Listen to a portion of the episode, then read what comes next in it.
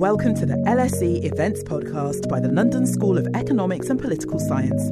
Get ready to hear from some of the most influential international figures in the social sciences.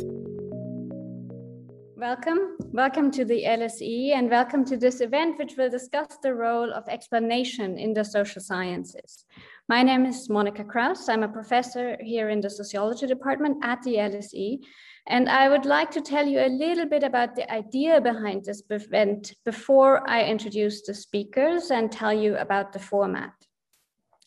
Some of you may have heard about the Group for Theoretical Debates in Anthropology, which was originally organized at the University of Manchester, founded by Tim Ingold and later organized by Peter Wade and then Soumya Venkatesan. If you're not familiar with its history, I'd encourage you to look it up online and also look at some of the publications that have come out of this project. I will try to post a link for you here. The group brought scholars together to debate propositions such as, and I'll give you just a few examples. 1995, advocacy is a personal commitment for anthropologists, not an institutional imperative for anthropology. 2009, the anthropological fixation with reciprocity leaves no room for love. 2012, the concept of neoliberalism has become an obstacle to anthropological understandings of the 21st century. I would like to note that I find the list itself, both the short examples I've given and the longer list, very interesting and in itself an interesting output or product. It shows that the organizers have identified a set of issues that have a chance of engaging almost every practicing anthropologists, including students of anthropology. And it also serves as a sort of historical document that allows us to think about how the debate has moved on or has not moved on.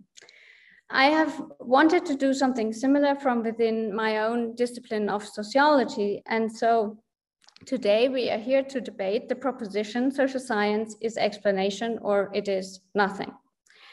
I hope that this is a proposition that can, similarly to some of the propositions uh, debated among the anthropologists, engage researchers across a range of research specialisms and theoretical orientations. It's a proposition that also happens to be related to the motto of the LSE, which is to understand the causes of things. The topic is also interesting to me because I think it relates this conversation to a conversation I've seen emerging in the past 10, 15 years, which has brought debates about theory in the social sciences together with debates about methods in a new way, and which has drawn on observations of how social scientists actually do their work for discussions about how they should do their work together in new ways. To debate this proposition, I'm very excited that I have that four very accomplished sociologists working in a range of traditions have agreed to join me. I will introduce each of them briefly in a moment, but I want to note that each of them is really very generous to have agreed to join this debate. It's a slightly unusual event, and generally none of us knows how it will turn out. It's in many ways an extra distraction from the research agendas that our speakers are pursuing, which we could and should debate in their own right. Our first speaker, speaking in favor of, of the proposition that social science is explanation or it is nothing, is Professor Melinda Mills. She's a professor of sociology and the director of the Leverhulme Center for Demographic Science at the University of Oxford. She, her research engages a range of uh, behaviors, uh, particularly also health-related behaviors and reproductive behaviors.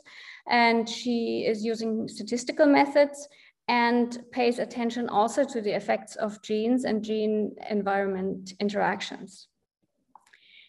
Speaking Against the proposition is Professor Noortje Marres. She is a professor in science, technology, and society at the Center for Interdisciplinary Methodologies at the University of Warwick. Her research contributes to science and technology studies, to social theory, particularly to theories of the public sphere and to digital sociology. Speaking for the proposition is Julian Go, who is a professor of sociology at the University of Chicago. He is a historical sociologist who's studying the logics and effects of empires and imperial histories.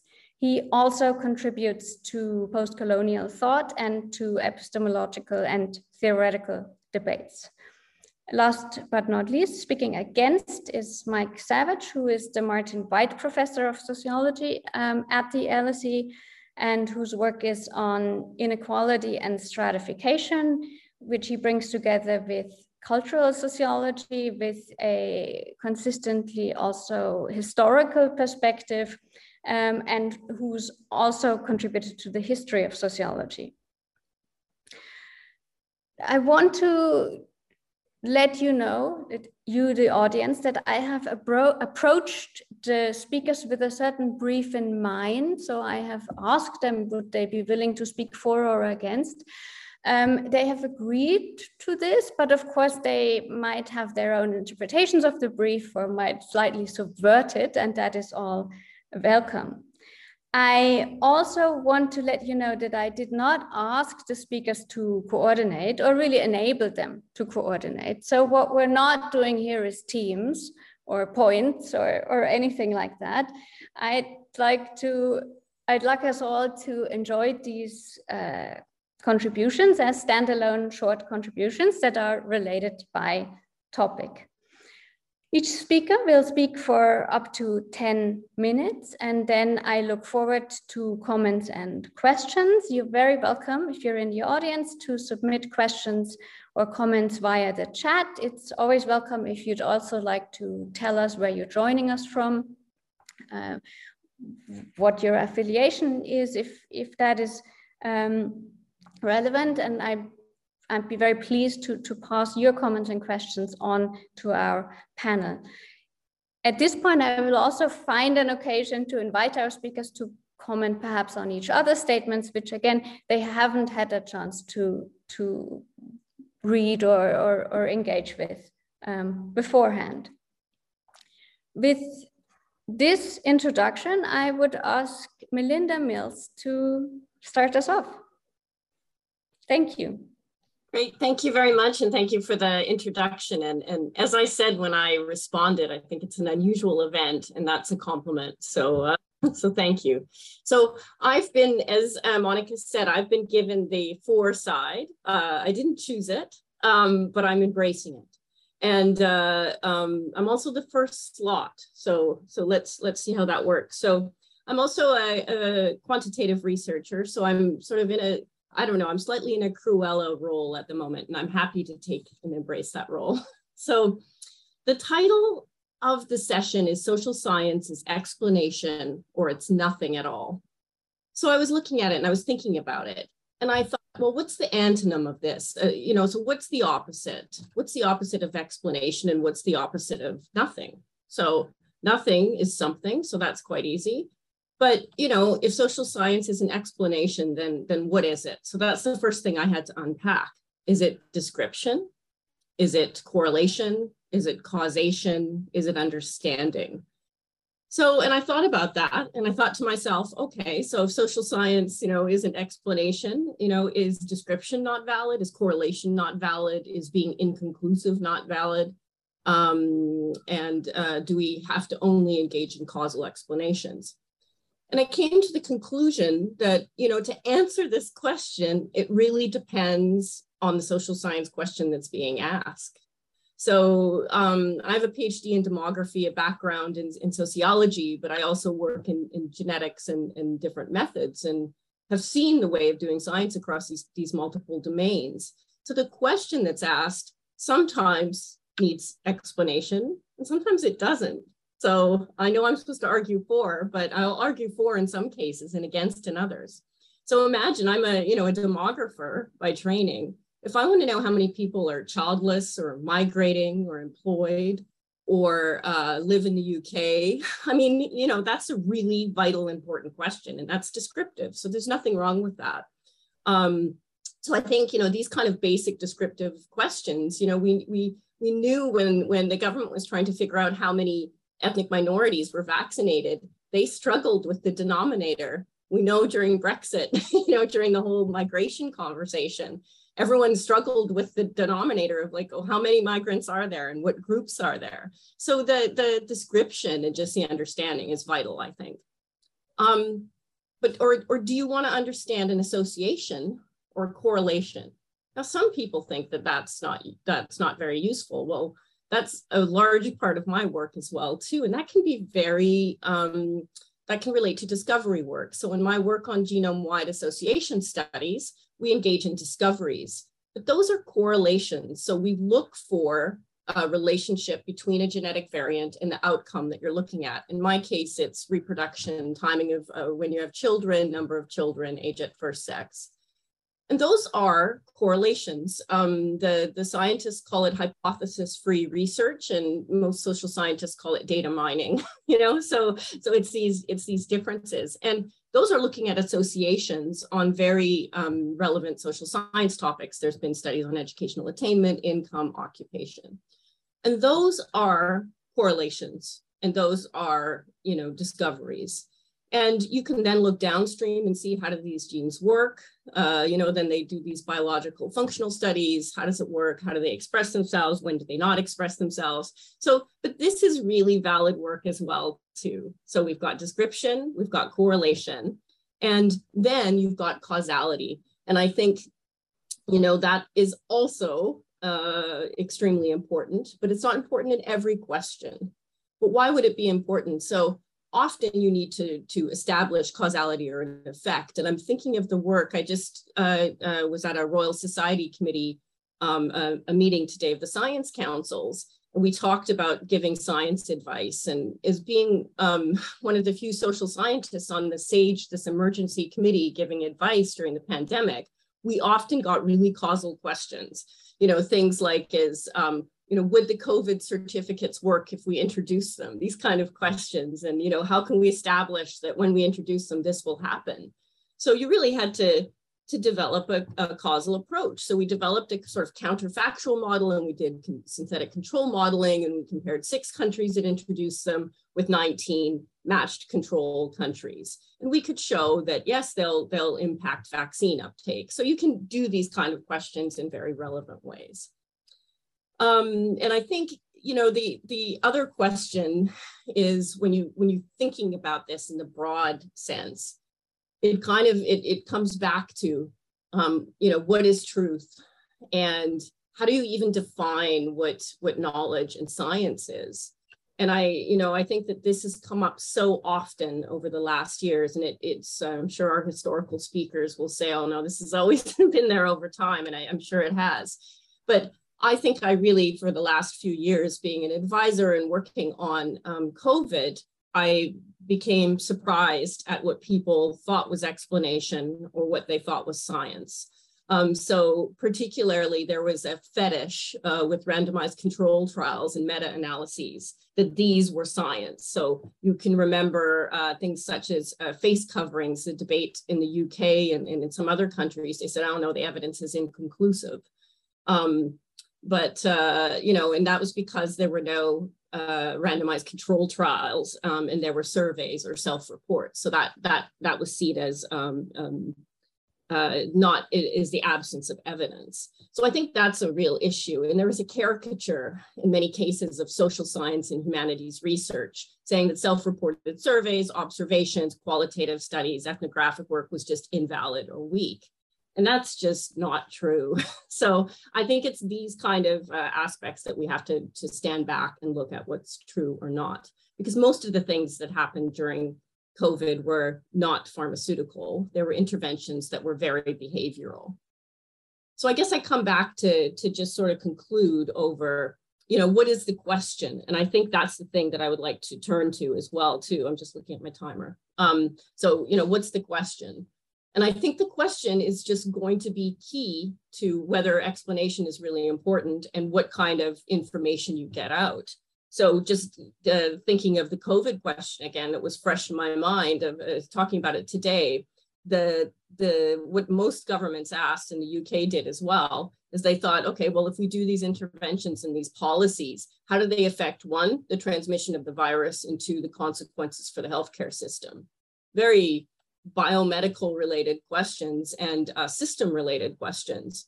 But by asking that specific question, you excluded economic uh, questions, social questions. You didn't ask what's the different the disproportionate impact on different groups, questions about intersectionality, about how we're going to exacerbate inequalities, um, focusing on work from home, only half of the people can, closing schools, learning loss, you know, you, you've all heard it many times. So by narrowing questions right at the beginning, I think we can, uh, we limit ourselves. So I think that the question is really important to define, and that's why I focused on, you know, explanation or nothing. So in my world, uh, nothing doesn't exist. I think there's always something. There's always a value of different kinds of research. And um, I find it um, in sociology, it can be unhelpful and, and, polarizing. I know that you set this as a debate to pin us against each other, but I can find this sort of quantitative, qualitative uh, debate, this sort of, um, you know, it's, it's very polarizing and it puts people into camps, you know, the lone wolf or the team science or the description versus explanation. And I think we're all sort of something in between. So um, I would just like to have the plea, you know, to, to just say that it just really depends on the question and that all of from, from rich, deep ethnographic work to correlational work, uh, doing machine learning, to all of these things, we put everything together and then we understand things. And that's why we're here. So thank you very much, uh, Monika. I turn it back to you.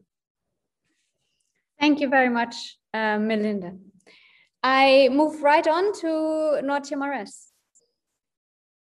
Yeah, thank you for the invitation and um, the invitation to take up the position against uh, today's proposition, uh, which I'm very glad to do in, in the spirit uh, of debate that, uh, that Melinda, Melinda also invoked. In some ways, I think my task is indeed the easier one uh, because for many decades, for, for more than a century, social scientists have developed pretty compelling arguments to highlight what is the problem and what are the limitations of explanation as a way of understanding society. Now, many of these uh, sociological arguments foreground reflexivity, the uh, insight that the relation between society and knowledge about society is a particularly complex one. And this partly because social life is explicitly performed with an orientation towards the accounts that may be provided about social life. Now, because of this reflexive relation between ideas about social life and social life, um, we, yeah, we need to work through the implications of this for social science. And I think the best uh, sort of proposal on that point is that the relation between social science and society is best understood as an interactive relation. Um, and I think this, this rightly causes some, some problems for explanation. Now, take the use of surveys to investigate, for instance, the social acceptance of technology. Or think of large social media data sets that are made available to social scientists in order for them to study disinformation. Now, when we think about these um, arrangements for knowing society, I think it's very important to realize that, that they not only make possible the representation of social phenomena, say the factors that make um, sustainable transitions impossible because of the lack of uptake of technology. These kind of arrangements for knowing society equally enable interventions in society And this often is the case in, in a non straightforward way. So think of this online survey, survey used to measure the societal acceptance of technology. These surveys can also be used to promote particular framings um, of what are sometimes called problem solution couplings, such as the idea that the transition to sustainability depends all, that it all depends on technology. The same applies to the use of social media data in computational sociology. This not only um, raises questions about the kinds of representations of society and kinds of ex explanations of social phenomena that are enabled by such data. It's also um, a question around the way in which the societal relevance of, so, of, of, of social media platforms are established through this research, or how particular forms of interactions like liking become validated when they become the object um, uh, and, and, and, and the method of, of, of social science research. My problem with explanation uh, on this point is that it's not very well equipped, methodologically speaking, to recognize or engage with these type of reflexivity or interactive uh, um, effects uh, in the relation between social science and society. So explanation tends to be predicated on the assumption that representation is first order. It requires that concepts first and foremost refer back to reality. For explanation to work, we usually need to assume that interactivity or reflexivity doesn't really make a difference to how social reality plays out. And so I think my, the problem that I have with explanation that I want to foreground here is that it risks to exclude large chunks of social reality and of the relation between social science and social reality uh, from consideration. Um, a second set of second uh, point that I want to make and emphasize really has to do with the or nothing part uh, in the proposition that Melinda also focused on. The or nothing bit in the proposition makes me rather wary. Um, it makes me wary that to commit to explanation is somehow to accept, uh, and Melinda touched on this, the marginalization uh, of other ways of knowing society. I think it would be bad for social science, and I think we probably all agree on that. But perhaps paradoxically, I also think that in the long run, it would be quite bad for explanation, that it would weaken the explanatory power of the social sciences if we would weaken other modes of knowing society. And I'm thinking, particular for me, the, the sort of the other of explanation here is articulation. So there is this slogan that I often think of, which is that our concepts go downhill all of the time.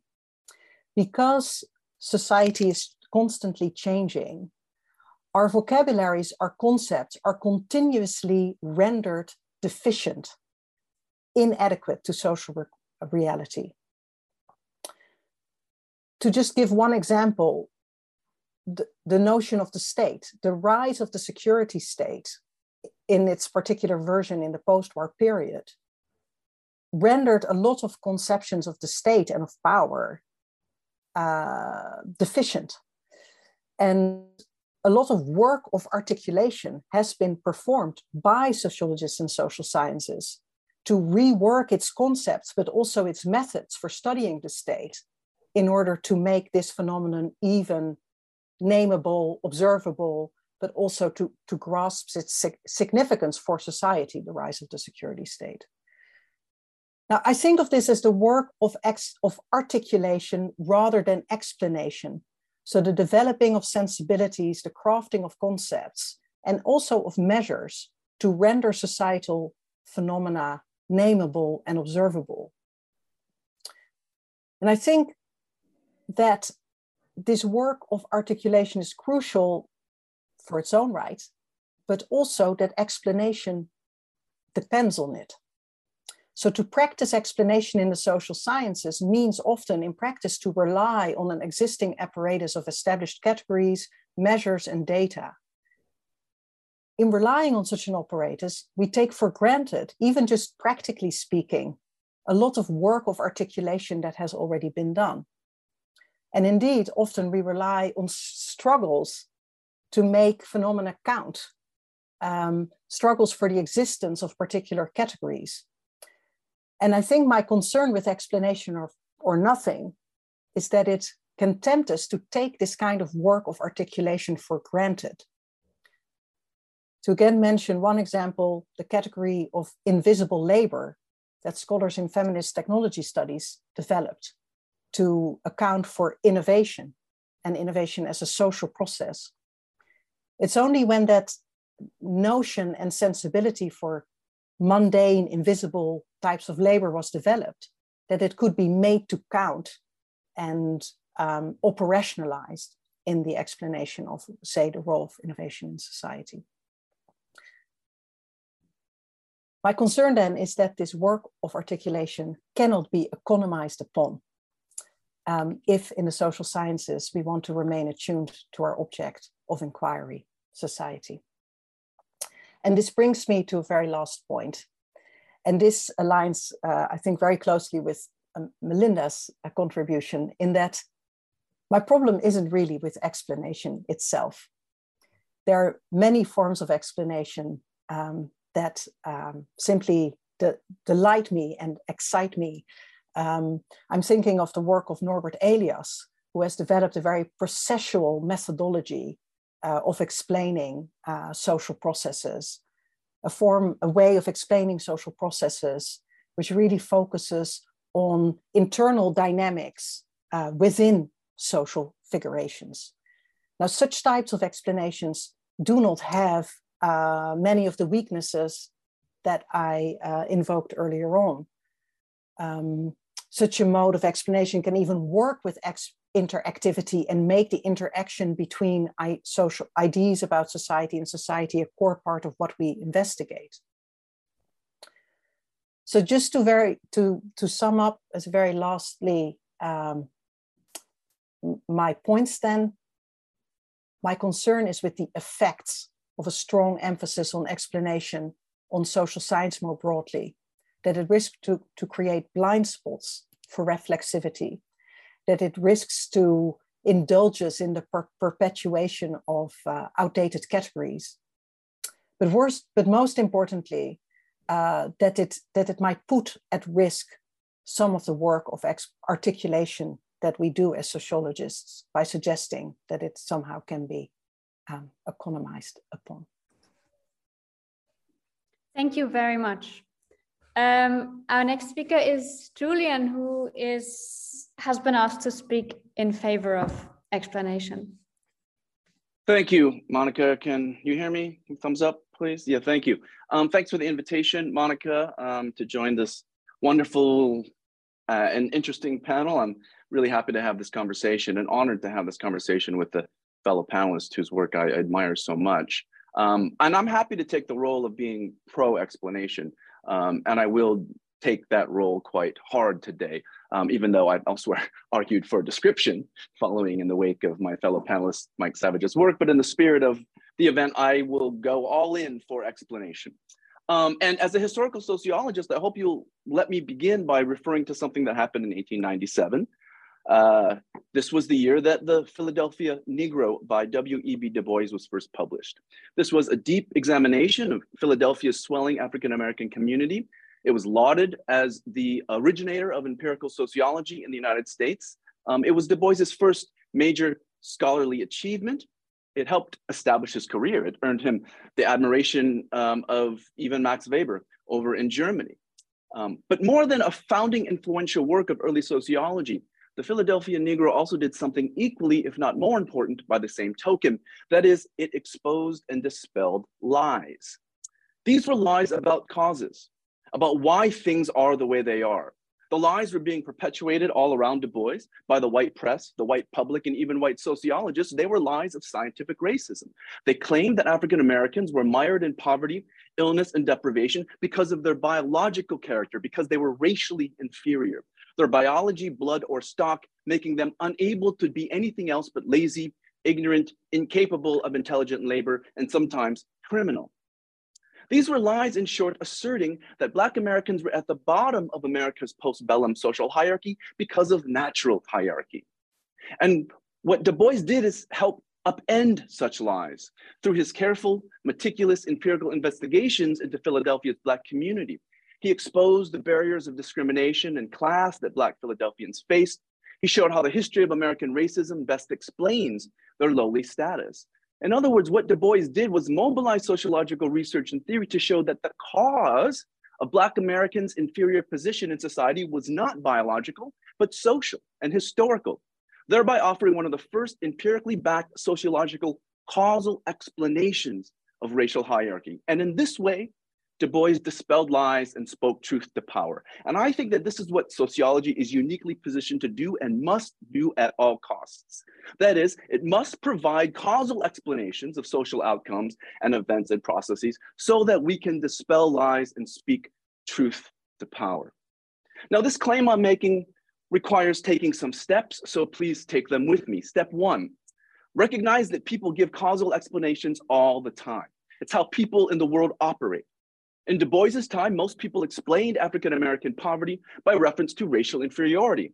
Even if they didn't articulate it exactly that way or in such a scientific way as scientific racism, that's how many people made sense of the racialized unequal distribution of resources.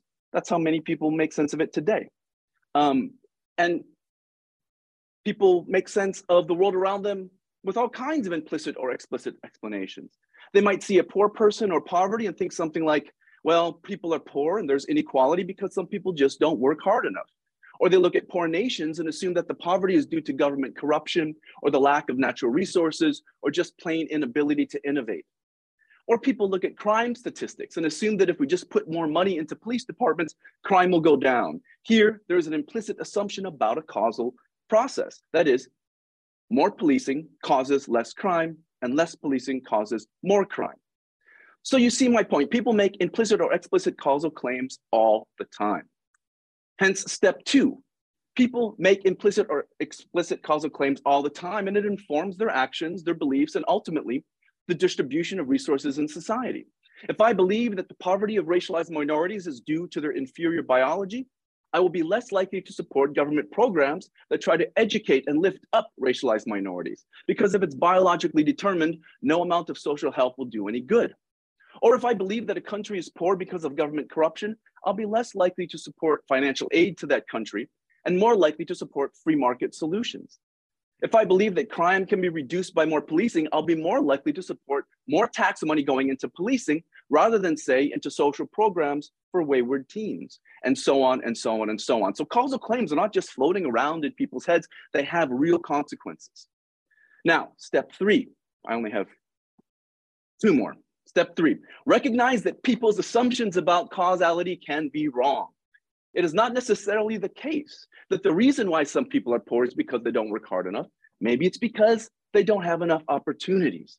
It is not necessarily the case that more police reduces crime. It's not necessarily the case that the only reason why poor countries are poor is because of corruption, and so on, and so on, and so on. And furthermore, it's not only that the causal claims people operate by can be wrong, it's also that they are often straight out lies. Lies told by powerful institutions so that people will do what those powerful institutions want them to do, vote the way they want them to, support the policies or politicians they want them to, and so on. And so, my fourth and final step, and to the point of this debate, social science and particularly sociology can help expose these lies by doing research that better explains social outcomes and events. And I want to say better not because I think sociologists are smarter than everyone else and everyone else are dumber, but better only because sociologists have the resources to systematically, carefully, thoughtfully collect and analyze data, to systematically observe and analyze the world, and thus are more likely to produce valid explanations, just as, for instance, Du Bois did when he did the research for his book, uh, The Philadelphia Negro. See, I just gave a better explanation for why sociologists can give better explanations than most other people who don't have the privilege of time and resources and training to do studies that can offer verifiable causal explanations. Now, to be clear, I'm not saying, and I think this is important, and this may be what we're debating about, I'm not saying that social scientists always provide good explanations. Sometimes they fall short. For instance, much large-scale quantitative work that seeks associations between variables to find covering laws rather than tracing causes and causal mechanisms or causal processes, probably don't qualify as good explanations in my view because they don't specify causes. This goes back to Professor Mill's point that correlations are probably more like description rather than um, explanation. Unless you assume that I'm only picking on quantitative scholarship, let me give you another example from my own more qualitative oriented area of work, post-colonial sociology. One of the implicit, if not stated claims of post-colonial sociology is that imperialism had and continues to have an important impact upon colonized societies and upon metropolitan societies. It's a kind of cause that can be turned to for explanations. For instance, one common claim is that colonialism has detrimentally impacted the economic, uh, economic, political, and social conditions of ex-colonies, while conversely enabling the economic growth and wealth of metropolitan societies like Britain. According to some, therefore, the goal of post-colonial sociology should be to trace these colonial connections, to produce what is sometimes called connected histories or connected sociologies. The problem is that post-colonial sociologies too often leave these causal claims as assumptions. They assume, for instance, that just because there is a connection of colonialism, that that connection is automatically a cause. And this leaves the post-colonial project open to critique. The great sociologist Michael Mann, for instance, argues against any notion that England's economic growth was dependent upon overseas imperialism by pointing out that only 5 to 10% of England's economy was connected to overseas colonialism. The post-colonial assumption that connections made a difference for England's development is thus upended, and in a sense, the entire post-colonial project that rests upon the assumption that connections equal cause is overthrown. Now, we can and I would dispute Mann's reasoning here about England's development, but that's not the point. The point is this if we assume that connections are a cause, rather than thoroughly and systematically investigating causes and causal processes, our analyses will be weak.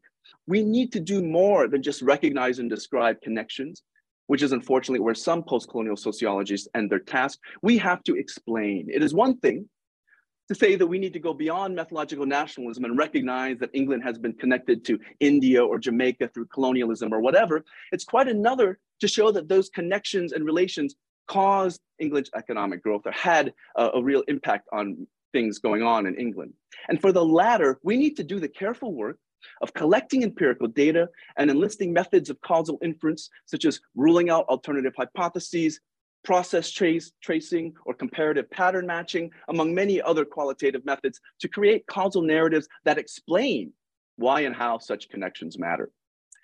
And so I'll conclude. This task of explanation, I would argue, is one of the most important tasks of sociology. It may even be the task of sociology. For if we're not explaining, then it becomes much more difficult to expose and dispel lies, and so harder for us to speak truth to power.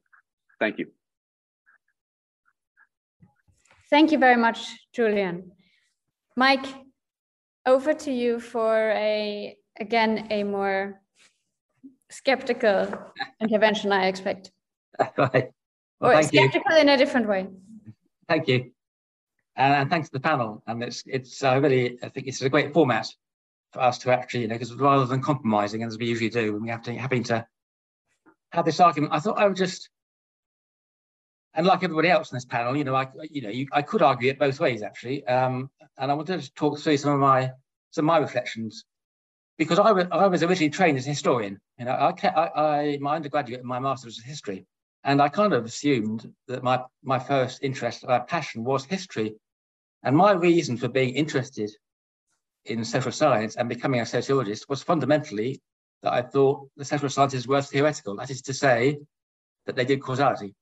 Uh, what I found in a lot of history, exciting though it, though it was, was lots and lots of data, lots of facts, lots of you know um, long elaborated monographs. But really, what is the stuff of what's causing what is going on?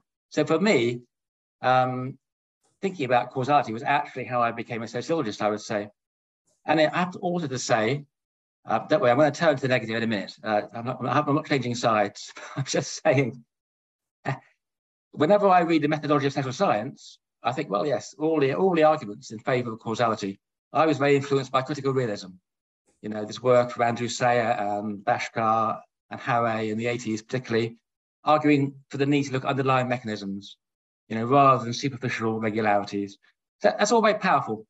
And uh, I, I, think we need to recognize there is definitely a role for that kind of social science. However, um, switching now to my brief with eight minutes to go, um, that, that belief got disrupted by two, I would say by two, two major things, two major ideas.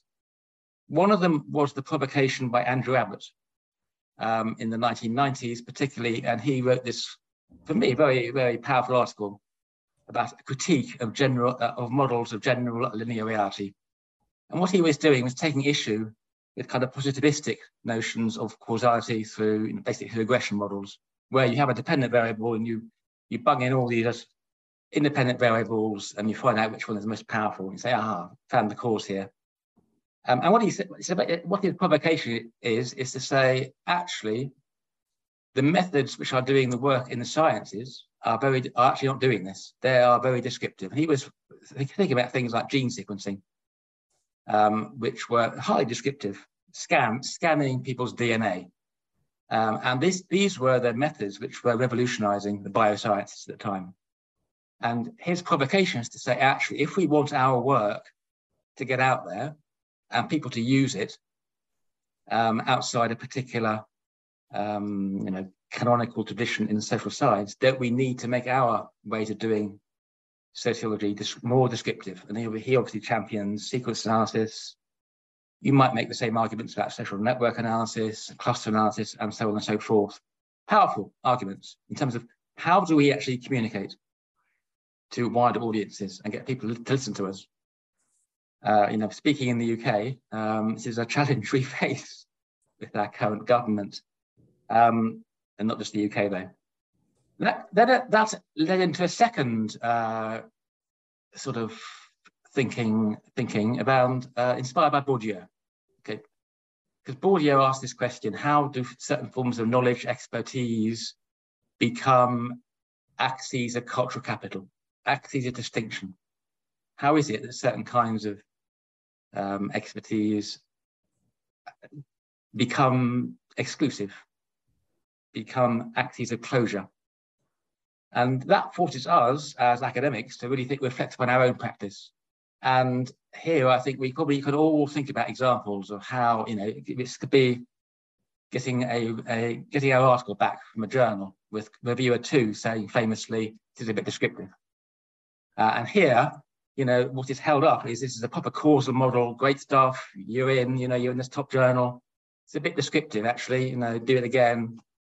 And I think we can all think of examples of how this descriptive versus explanatory divide is used as a device to secure kind of the, the kudos and the distinction, the, uh, the, the highlights of cultural capital within, the, within academia. And I think it's a really important point for us because I think we do need to rec recognize how is our work being communicated and how are we going to try and um, influence the, the, the world we live in, given, given the innumerable crises we face, whether it's climate change or structural racism or um, inequality, which I'm going to talk about in a minute. So that's the kind of provocation. And I think it's an open question. I mean, in theory, and I, I, I agree with Melinda and, and certainly with Julian, you know, that um, explanatory work is really powerful. But what, what, what, if we think about the examples of work in the social sciences, which is actually really having a purchase, what are the models we would point to? And here I am very taken by the work of some of the economists around Piketty. Um, so many of you will know this 1,000 page mammoth book, Capital in the 21st Century, where he, he goes into taxation data and unravels the um, income distribution and to some extent the wealth distribution across several nations, shows uh, the trend over the last few decades for the very wealthy to take a higher uh, share of national income. Extremely descriptive work. It's, it is, some people find it mind-numbingly, boringly descriptive. I find it quite interesting, but some people find it boringly descriptive. And then he, does he have a theory of it? Does he, does he explain it? Not obviously he does. Um, you know, he's got a kind of theory of R is greater than G, which the economists hate. Uh, they don't think it stacks up in terms of neoclassical economic theory. And then he sort of gestures a bit towards Marxism, but not really very far. And then he doesn't, he hasn't really have a theory of capitalism. So one, one argument, if you're going to take this explanatory perspective, is to say this thousand page book, Unraveling Inequality Trends, um, is a failure. If you're going to be looking at it in terms of, it has he got a theory of what's going on? On the other hand, it has sold a million and a half copies. Uh, the work of that sort of tradition has inspired Occupy Wall Street, social movements. Um, a few years ago, I was in Canada doing a focus group on uh, talking to Canadians about how they saw social class. And some people were talking about the one percenters as a social class. How fascinating. This metric, this descriptive metric, is being used by people to think about inequality. Um, can we say an explanatory model has gone out there and done the same thing? Perhaps, but I'm not sure it has. So just to say, oh, we should put Piketty in the bin because the theory doesn't stack up. What's a big loss, it seems to me, in terms of how social science can be influencing the world. Another example, which I think um, links to some of the things said already, is the spirit level, which many of you will know. Uh, Wilkinson and Pickett, this book, 2010, where they look at the correlations between you know, well-being and inequality in 22 rich countries, and they famously discover that um, more unequal countries score worse around a basket of well-being measures, health, you know, lifestyles, um, political um, well-being and such like. Now, all sorts of problems in this book too. Um, correlation is not causation. Uh, I think we all recognize, and Melinda talked about this. Um, correlation with 22 cases, really problematic, isn't it? I mean, we wouldn't really take that as a serious demonstration of very, of very much. Um, so again, the, and then they have a theory which they talk about later on in their new book on the inner, the, um, the inner spirit, I think it's called, which is about psychology and about how um, you know the reason why inequality causes everyone to suffer is because centers of marginalization proliferate in uh, unequal societies. Well, perhaps that's, perhaps that's interesting. I mean, certainly there's interesting hypotheses. I don't think they demonstrated that from the data. And I'm not sure that the more recent book has really demonstrated it. So again, if we're to just say, how does that book stack up as an explanatory work of social science? Not very well, I don't think But how did it stack out, stack, stack up as a work which has been very inspiring to many people and made us think about inequality in really powerful ways? It's been very important. Uh, so the descriptive work and the very simple use of graphs and all, and all that is very powerful. So that's why publication. I mean, I, I, I wouldn't want to ask, argue against explanation in theory this week. Explanation in theory, I think, is a fantastic goal to have. But if we have, if we ask ourselves the question, how do we communicate to wide audiences and get people to listen to us and make our work have traction, my contention is it's, it is the more descriptive vein of work which is doing that in contemporary times, and we would be um, would we, we, would be losing a lot of ground if we said that doesn't really that's not really very good work. Actually, we shouldn't be doing that, or it's not. It's only of minor significance. Thank you. Thank you very much, Mike. Thank you very much, everyone. I we have some questions from the audience and I will relate these to you uh, in a minute. I'll also, I think, add a question of my own. Um, and then I'll have one or two rounds where I just ask you to um, to comment in, in whichever way you, you, you think fit. Um, in response to questions, in response perhaps also uh, to each other. Um, Murshid says, does sociology is explanation or nothing mean that interpretation is a part of explanation or is it totally excluded from this option? Um, obviously a, a, classic issue in terms of the, the role of interpretation within or against explanation.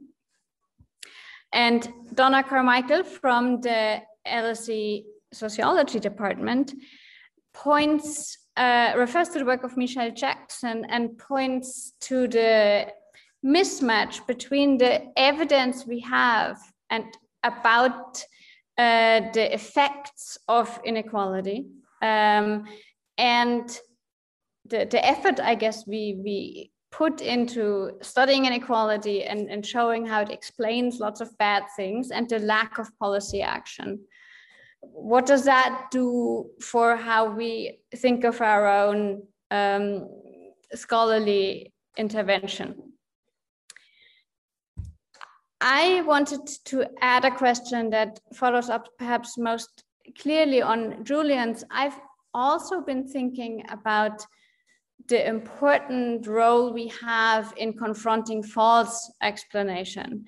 I, for example, regularly teach on genocide. And when I think about, okay, what have we learned from decades of research on this, I'm clearest in the evidence we have about what are false, simplistic, problematic, and so on explanations. And I think that that is important work to do and, and to communicate. It doesn't seem to me quite the same as producing a good explanation. Um, so is there a space sometimes perhaps for being more modest and saying, yes, part of what we do is, is name it as you have done, name dispelling false explanation without making the stronger and sometimes perhaps less realistic claim of providing explanations these seem to be uh, slightly two different things. Um, would any of you come back in with comments or answers? I mean, Monika, since you referred to my remarks specifically, maybe I'll just um, make a comment about that in the spirit of um, conversation that you've initiated. Um, I think that there is something to dispelling false explanations without providing an alternative explanation. But I also think that one of the best ways to dispel false explanation is by providing an alternative explanation as well. So I, I think that in an ideal world, we would we would dispel false explanations uh, and provide an alternative explanation. But I definitely think dispelling false explanations can be useful in and of themselves um, if it helps us lead to or posit alternative explanations. Because for me, the, the end goal would be uh, always explanation. Thank you. Oh, can I add to that, Monika? Yeah. Yes. So I think that that dispelling these kind of things that aren't true, it's it's very frustrating. You always wonder, should I give this oxygen, you know, this argument, or should I just let it die? You know, uh, because um, uh, particularly um, during COVID, but also in relation to discrimination and racism and inequality, I think we can think of multiple examples, and Julian gave quite a few where there were just there's just links and associations that just simply aren't true and I think where I feel that we do need to go into debate and we do need to counter it is um, in terms of when there's going to be some sort of public harm. And I think then we we have to come in. And I think that that was several people's call to action as well too.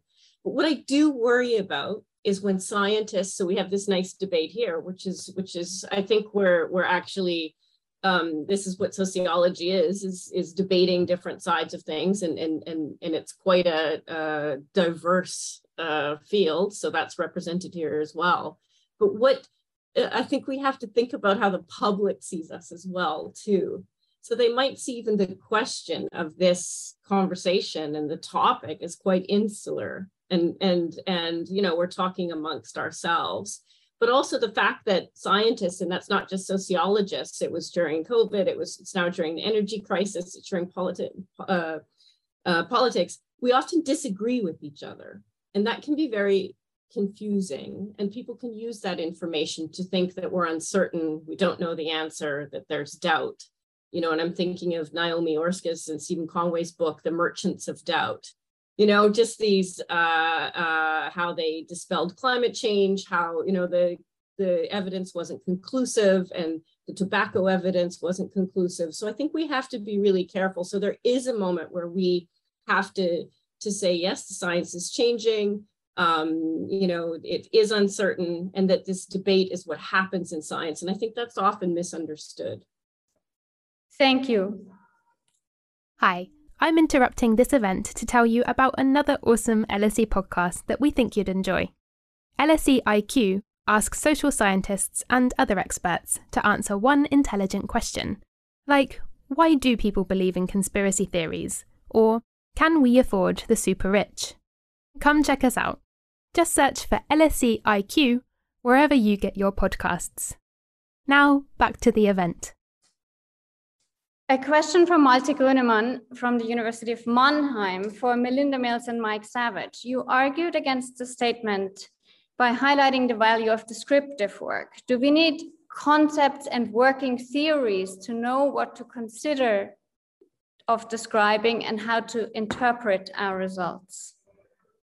Sure. Shall I, shall I come in on that? Um, yes, you do, obviously. I mean, uh, none of us are empiricists, so we just, the reality does not disclose itself to us in some sort of passive way. We just sit there and collect data and facts. The facts are always constructed. I mean, I mentioned Piketty and the work of the economists, but they have a particular conception of percentile distributions and things and how, how you structure and collect that.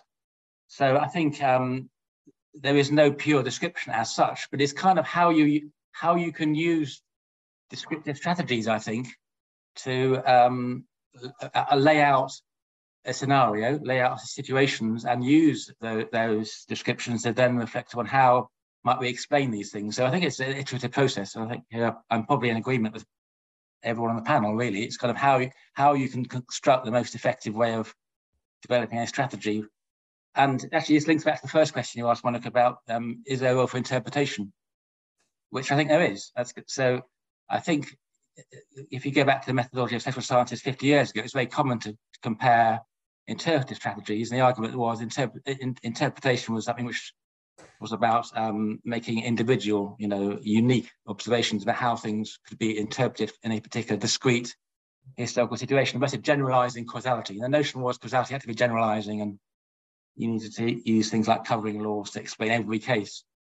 And clearly that was a very extreme opposition between interpretation and causality, which depended upon a particular setting, you know, setting apart of humanities versus the natural sciences. We're in a kind of post-positivistic world now. I mean, no, and this is true for STEM subjects as much as for the social sciences. None of us really hold up, hold on to that uh, positivistic conception of causality using covering law models and things. And therefore it follows that that process of interpretation is indeed think, ways of thinking through how these facts can be assembled and how we can come to an overall conclusion about things.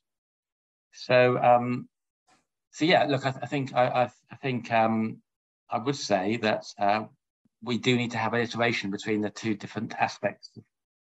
So we're sort, of we're sort of not doing what we should be doing, which is arguing against each other. But I think we just, just say okay.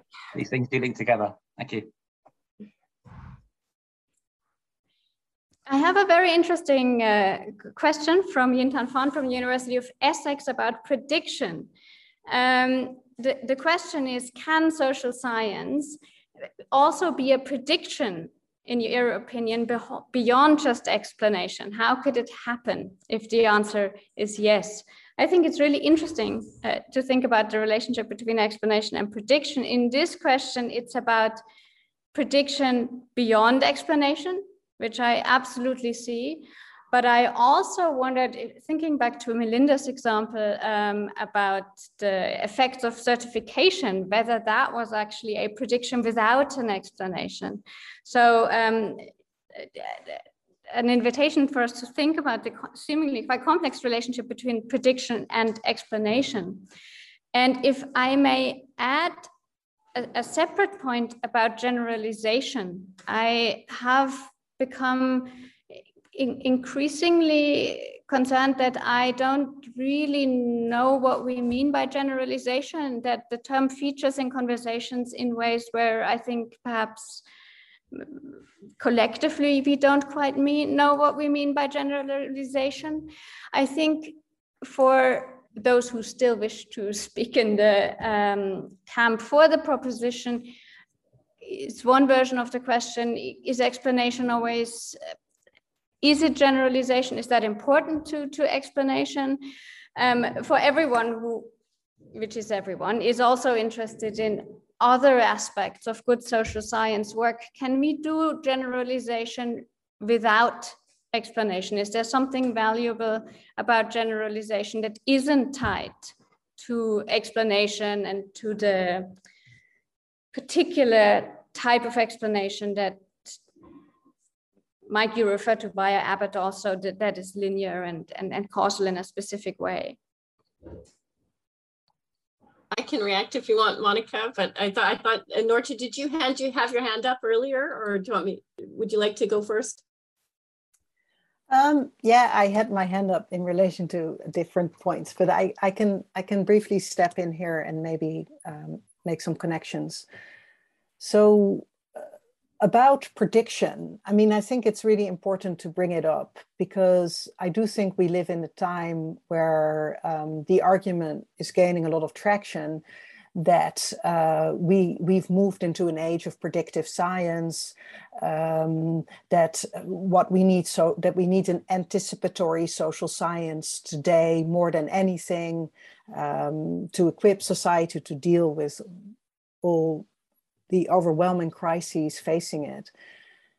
And I mean, I I, I think on points like that, that it is very important for social scientists to be to risk being difficult so and and that also means risking um, to be misunderstood in that when when you look at the type of um, scientific programs that favor these kind of predictive this predictive science these are often sciences that are very much involved in the sort of material transformation of society, of the creation of infrastructures in smart cities, um, uh, in health, that are very much designed to make people do certain things, to encourage certain behaviors. And so when we say, oh, do we now live in an age of predictive science where science will predict what will happen? I think it's very important for social scientists to, say, to push back and say, look, these sciences that are predicting our behaviors uh, or predicting um, how society will, will, will adapt are also sciences very invested in creating infrastructures to influence behavior, for make things happen in, in society. They are interactive sciences. And so, yes, to, to, to not just go along with the sort of theory of knowledge that is packaged into a proposition, I think can at times be really our job as social scientists. Mm-hmm. I guess I would just add to that. Yeah, so just directly about prediction and simulations. Absolutely. I think that's very important. And we do it often in our in our work that we have simulations, you know, based on this social network interaction and if you had more or this or that, you know, and I think that's really important that we think beyond what we have and we try to construct and that can be formal theory that can be formalized in sort of agent-based modeling or network models or simulations or predictions. So i think that's something that we can do. Um, but then you run into the problem that if you're dealing with policymakers or other people they usually want a number like for the prediction and they're hanging on a number and then you've got you've got to explain confidence intervals and uncertainty and it's under this assumption a b c and d so i think you also have to be careful with your predictions and then just with uh, Malte Grunemann, the, the question from Mannheim as well, too. I think it was a really key question as well. Yes, obviously we need concepts and theories um, to guide us, and we need to have a guiding question. And I think Mike would be horrified. I, I, was on a committee, I won't say which one, but they did machine learning to try to understand inequality in the UK. Sorry. Um, and then just imagine throwing all the data together and they come up with things like, oh, we think it might be related to smoking and the industry. And you're just thinking, you know, you could have done a literature review. Um, but yeah, so I, I do think you need a question. You can't just throw the kitchen sink into it. I think you need some guidance. Otherwise, you'll come up with with either nonsense or just things that everybody knew already. Thank you. I mean, yes. Um, and there's that study, isn't there, by Wells Chetty? And you know, if, if all the people in poor areas of the US are on Facebook with rich people, then suddenly they become up really mobile. So you get all these weird, weird things when you get all this, you know, granular data being used without a kind of a, a serious um, set of theoretical arguments. Just on this question of predictability or, predi- or prediction, um, I do think sociologists need to be need to talk about the future. And actually, we're not very good at doing that because we tend to think about what, you know, diagnose our current crises and our current situation and then kind of possibly how we got where we got to. Um, look at, I mean, but it seems to me, and I'm not an expert in climate change issues, but we we we we we rely, don't we, upon all these scenarios. You know, in 20 years' time, unless we cut our carbon emissions, we're going to be really screwed. And if we improve it a bit, we'd be better off. Without those sort of predictions, we'd be in trouble. I mean, we're in trouble now, but we'd be, we, would be in worse trouble because we wouldn't really know how to be thinking about how to change our actions. I think kind of sociological, um, it wouldn't be predictions like a cast iron law because I don't think they exist, but sort of if things go on the way they are, this is what thing we may end up is, is, is really what we should be doing more of perhaps. Um, say with respect to social mobility or the way higher education is being restructured. And we probably should be bolder about thinking about how we derive these, these sets of um, views about how the, the future trajectory of the world and, and try and win more public attention from that. Thank you. Thank you, Julian. Yeah, if I could just say a, a, few things in response to the conversation, to some of the questions in the in the chat. Um, so first of all, on the very interesting question of prediction, uh, there may be something more complicated here that I don't understand, but it seems to me that prediction is always easier if you're going by description than by um, causal explanation. Um, because, it, for example, I can think of you know historical descriptions, which are essentially about trends, then you can easily forecast trends. My Excel sheet can do it. Um, and that's a prediction, right? Um, whether they're valid or not is a different thing, but I think it's easy to make predictions. The reason why I say it's harder to make predictions when, when it comes to when you're working from causal explanations is because at least my notion of causation, and we can have different ones, but my notion of causation is very complex. It does relate to critical realism, uh, which Mike Savage referred to, um, which also believes in conjunctural causation. And so I, I, think that there, and, and conjunctural causation is hard to um, create, it's cr hard then to create a model to predict the future. Um, the a couple other points that came up I think are really interesting to talk about. Um, one, I, I, do think this question of interpretation is important. Um, and depending on how you interpret what interpretation means, I take it to mean, um, you know, the Weberian Verstehen. We have to understand the actor's own interpretations of the world. I think that's crucial for causal explanations. And here I want to connect this to a point made by um, Professor Marres earlier about how explanation does not take into account the interactions between society and social science. If I understand that really interesting point correctly, then I guess I would wonder if, again, I might be misinterpreting this, but I think that there's something to disagree there because um, when I think about, say, studies of performativity in economic sociology, um, you know, the, the, the wonderful piece by MacKenzie and Millo about the Black-Scholes model for options trading, right? What they show is that um, when traders on the Chicago trade trading floor believed that the Black-Scholes model was correct, then they all um, had this belief, and, and we have to interpret that belief. And that actually caused the predictions of the Black-Scholes model to be true, right? So I think that's a perfect example, and that's uh, of, of the kind of interactions between society and social science that explanations can take into account. Essentially, MacKenzie and Millo explain the fact that there was this economic trend by the belief system of the traders um, uh, who were working from an economic model. Um, finally, um, this thing about, you know, I, I, think, you know, Mike, I think your point about um, Andy's critique in the 90s um, is really important. And, and, you know, of course, Andy was my mentor and he's my wonderful colleague now. But I'm going to say that Andy was just wrong. You know, I want to be, he was wrong, not wrong in his critique of linear reality, but wrong in the assumption that only description speaks to wider audiences, right? I think if he had Du Bois in mind, it would, it would be a completely different story, right? Du Bois was not just description. He was trying to get at causal explanations and Du Bois's, Du Bois's work was widely popular. Um, I also think that um, there can be lots of dangerous popular books that are descriptive. And this might be a United States specific thing. So this is very interesting to think about um, because maybe in the United States, there's many more lies that people believe than in England. But I'll take an example of the 1990s, um, a very popular book called The Bell Curve by Murray and Herrnstein, which showed correlations between IQ test scores and race and, and, and found a correlation and then assumed that biological differences explain these low IQ test scores. Widely popular book reached a huge audience. It was descriptive and it kind of just left the explanation out there for people to assume that it's due to racial status, right? Which is exactly the kind of thing that social scientists would want to disprove and, and try to disprove.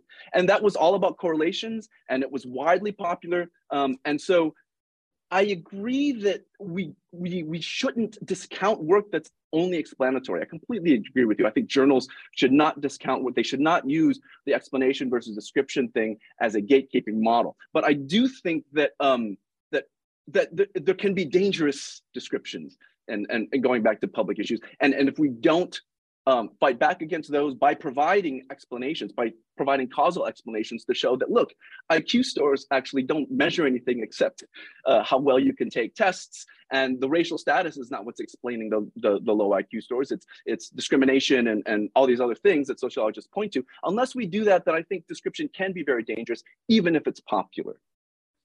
Because, Julian, you started on the prediction, I wanted to just um, follow up. Isn't there a role that's parallel to what you say about countering false explanation in terms of countering false prediction.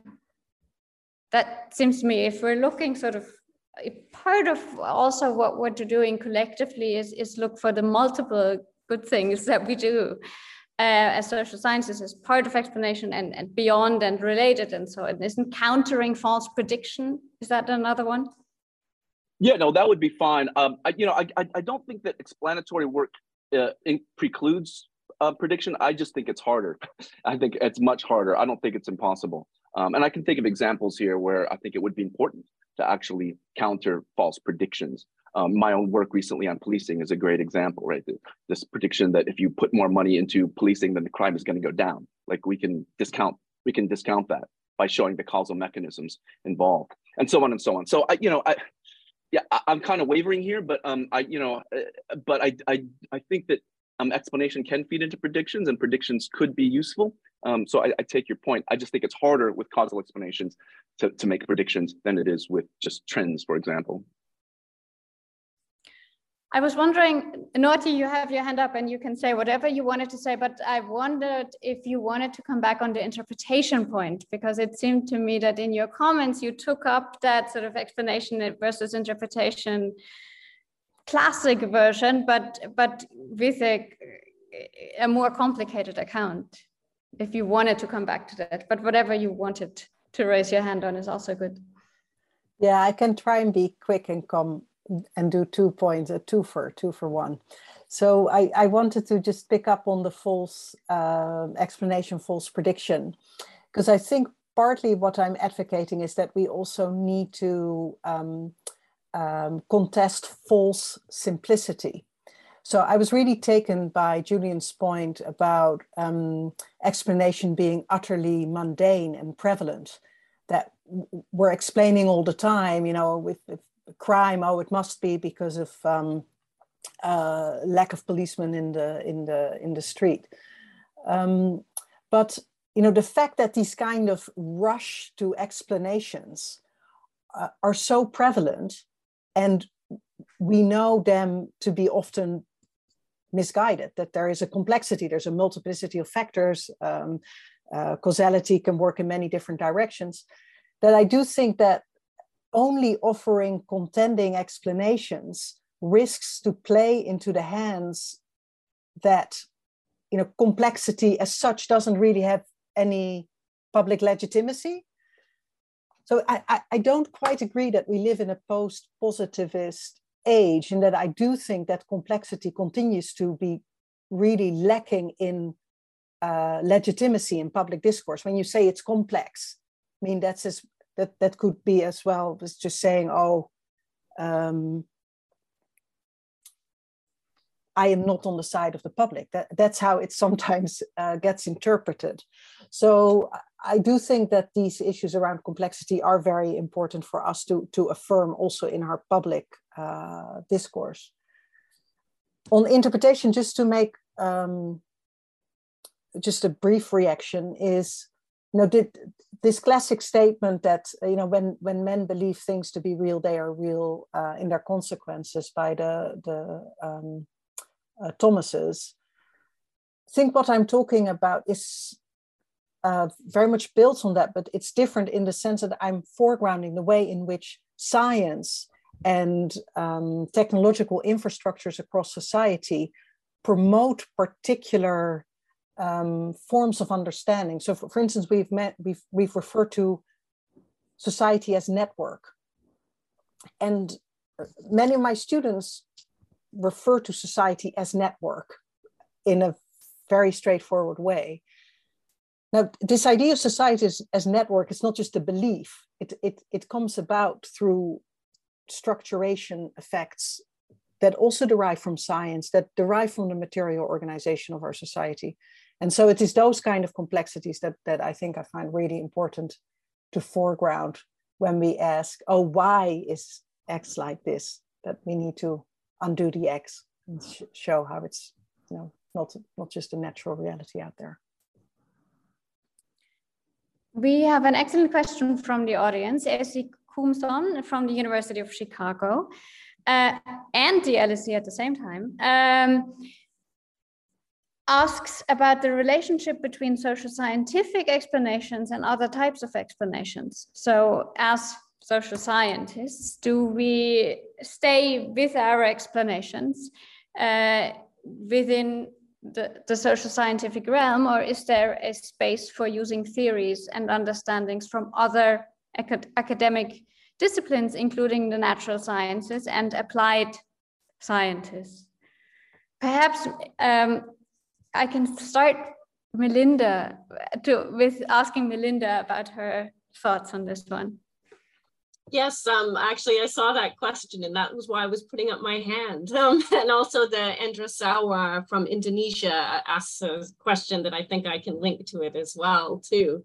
Um, but before I start, I wanted to just um, address what Julian said about that book about the bell curve, because I work in the area of social science genomics and how important it is to um, uh, cl uh, clarify very clearly that this research is false and incorrect.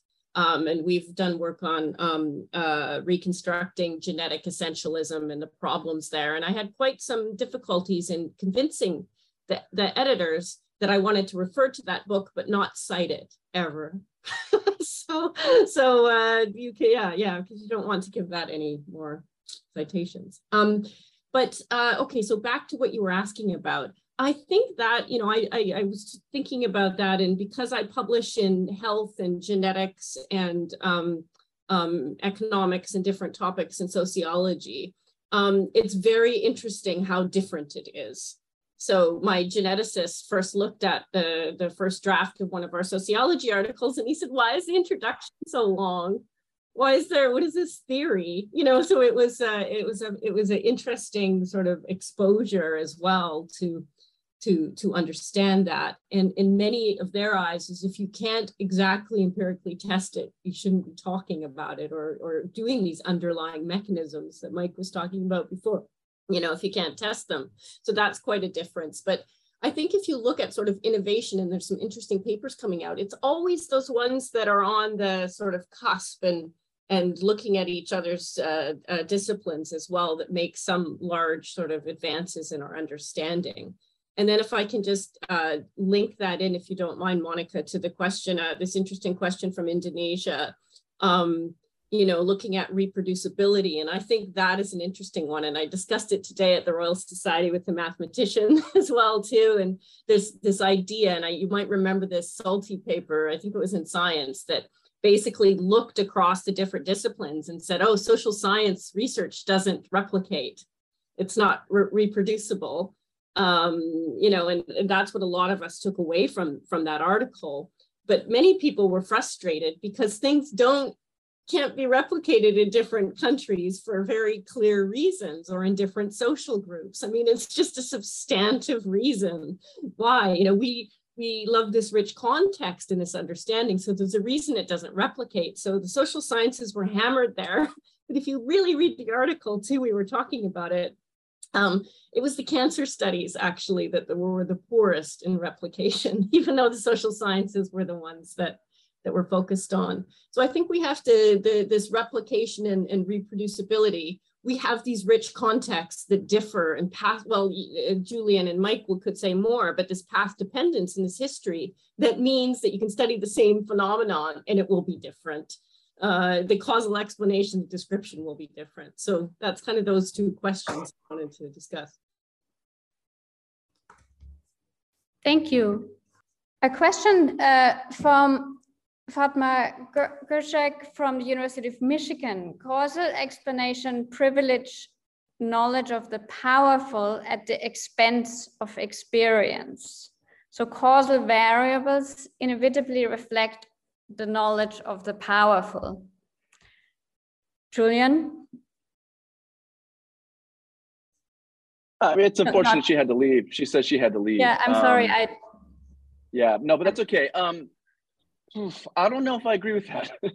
I don't know if I agree with that. And I, I, you know, we can we can create causal explanations that depend upon experience, right? I, I just don't see that those are oppositional. And the type of qualitative work that that I strive for, and sort of historical qualitative work, some of the work, um, the, the, work that you know fellow ethnographers do, I think that they can do a great job of enlisting an understanding of experience to explain. Now, I think this is part of the thing that might be, you know, I think when a lot of people think about explanation, they do think about you're, you're just positive, you're reducing everything to variables. And I think that this is the first thing we have to dispel, right? And I think that that's why, you know, uh, uh, uh, maybe some of Andy's work in the 90s is great because what it, what he's really critiquing, it seems to me, is variable-based explanations of reality.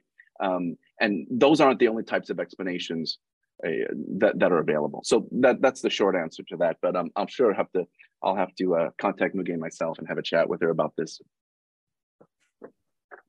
And I, I think all of us would be glad to continue the uh, conversation. Um, Mike has his hand up. Uh, Mike, yes. Yeah, it's, uh, it, um, it's not so much a response to a question, it's more reflections on what's been said. And and these very interesting points from particularly from Noortje and Julian about you know we, have all are so many lay, lay, explanations out there, aren't there? And there are so many kind of you know people with explanations of what's going on. And I want to go back to this issue which I raised about how we can be strategic. You know, so what, what are what is the best way, if you like, of dispelling explanations which we think are just plain wrong? So, uh, and, you know, we all know the, the conspiracy theories are out there in a way which they weren't even 20 years ago. And if you go around into conspiracy theories about vaccinations for COVID or whatever, takeovers. Over. So how, uh, I mean, it's a very open question. I don't really know the answer, but how how do we persuade those people who have those who have those extreme conspiracy theories that they're wrong? Is it by holding up an alternative explanation, saying no, actually, it's it's to do with this, or is it by some kind of more descriptive, well, if you think about this case or if you look at this data, um, perhaps you see things a different way. Now, I suspect it's difficult to, to eclipse, to, uh, sadly, it's, I think it's very difficult. Either, either approach is not going to be easy. Um, my inclination would be, and perhaps there's research and I don't know, that some kind of more, you know, rather than rather than asserting an alternative explanation, or is, is to actually unpack it and say, well, if you look at this, if you think about this and that, and what's going on here, that might be more likely to do it. But I think that's really important is kind of how we engage with these lay explanations, which a lot of the time are just, you know, crackers. Um, and and think about how we can how we can lead a more productive conversation. I think that's a, and I also agree with I think a theme which has been in this room that we shouldn't just become introspective about that. We've got to use whatever we can, I think, to shift those conversations in a more productive direction. I was just, I wrote a, in the British Medical Journal, I think, I was just looking up what it's called. I wrote an opinion piece. Should we criminalize those who spread misinformation about vaccines? So it's a very provocative piece. And I, you can imagine that I got some interesting emails after that and, uh, and uh, some exchanges and some suggestions about what I should do with myself. Um, but that one was more trying to think about, um, you know, and it was again one of these for or against arguments and I think, um, you know, morally you feel like you should, but it won't work. You know, that was basically the conclusion that we came through, you know, and and I think when it comes to this kind of misinformation, it comes down to these sort of, and, and Julian will understand this in the US, it's somehow equated with personal choice and libertarian attitudes you know and when we're dealing with these things such as vaccinations or face coverings it's um it's not about your secondhand smoke you know it's it's not about your values it's about or your rights it's about everyone's rights around you. Um, and it's about it's about protecting those around you. And i think you know our feelings and our attitudes change. So i think there's a lot of discussion around there and it's uh, in multiple topics not just around covid or vaccines. But you know i think that that polarizing if you criminalize things or make them mandatory you can polarize people. And you can see very effective techniques that are more carrot than stick that are more effective. That would be my feeling I'm mindful of the time, so I will relay uh, one last uh, comment or question. I'm sorry we, we, couldn't get to all the comments and questions. Stefan Fors uh, from the Karolinska Institute in Sweden notes that in the epidemiological literature, it's been suggested that the framework for condu conducting, presenting, interpreting, and evaluating descriptive work has been less developed than the framework for causal inference. So if that's true in the social sciences, would that be a reason why descriptive work is sometimes judged as being inferior to causal inference work?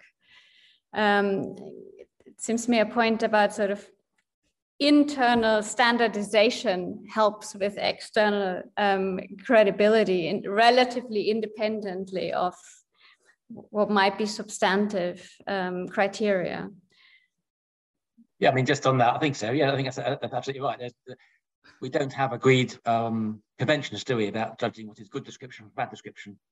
And it depends very much on what you're looking at and, and such like that may be something to think about. Um, so that's getting back to my example of Piketty and the Economist. I mean, they do have fairly rigorous account of how they got their data and what it, the data consisted of and why it was why it might be valid and things. And I think that is important. So yeah, again, when we get these uh, reviewers back saying this article is just too descriptive, that often just means it's a bit random and we're not, you know, it doesn't actually stack together.